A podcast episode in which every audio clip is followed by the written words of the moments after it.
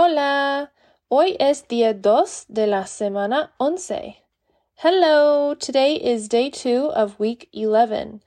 Today's words come from the video we're watching this week about amphibians from Happy Learning. We are learning the words cold blooded, vertebrate, scales, land, and water. Let's practice those in Spanish, okay? Make sure that you have a piece of paper in front of you where you've drawn out a picture or symbol that helps you think of those words, okay? Again, those words are cold blooded, vertebrate, scales, land, and water. Ahora en español. De sangre fría. Vertebrado. Las escamas.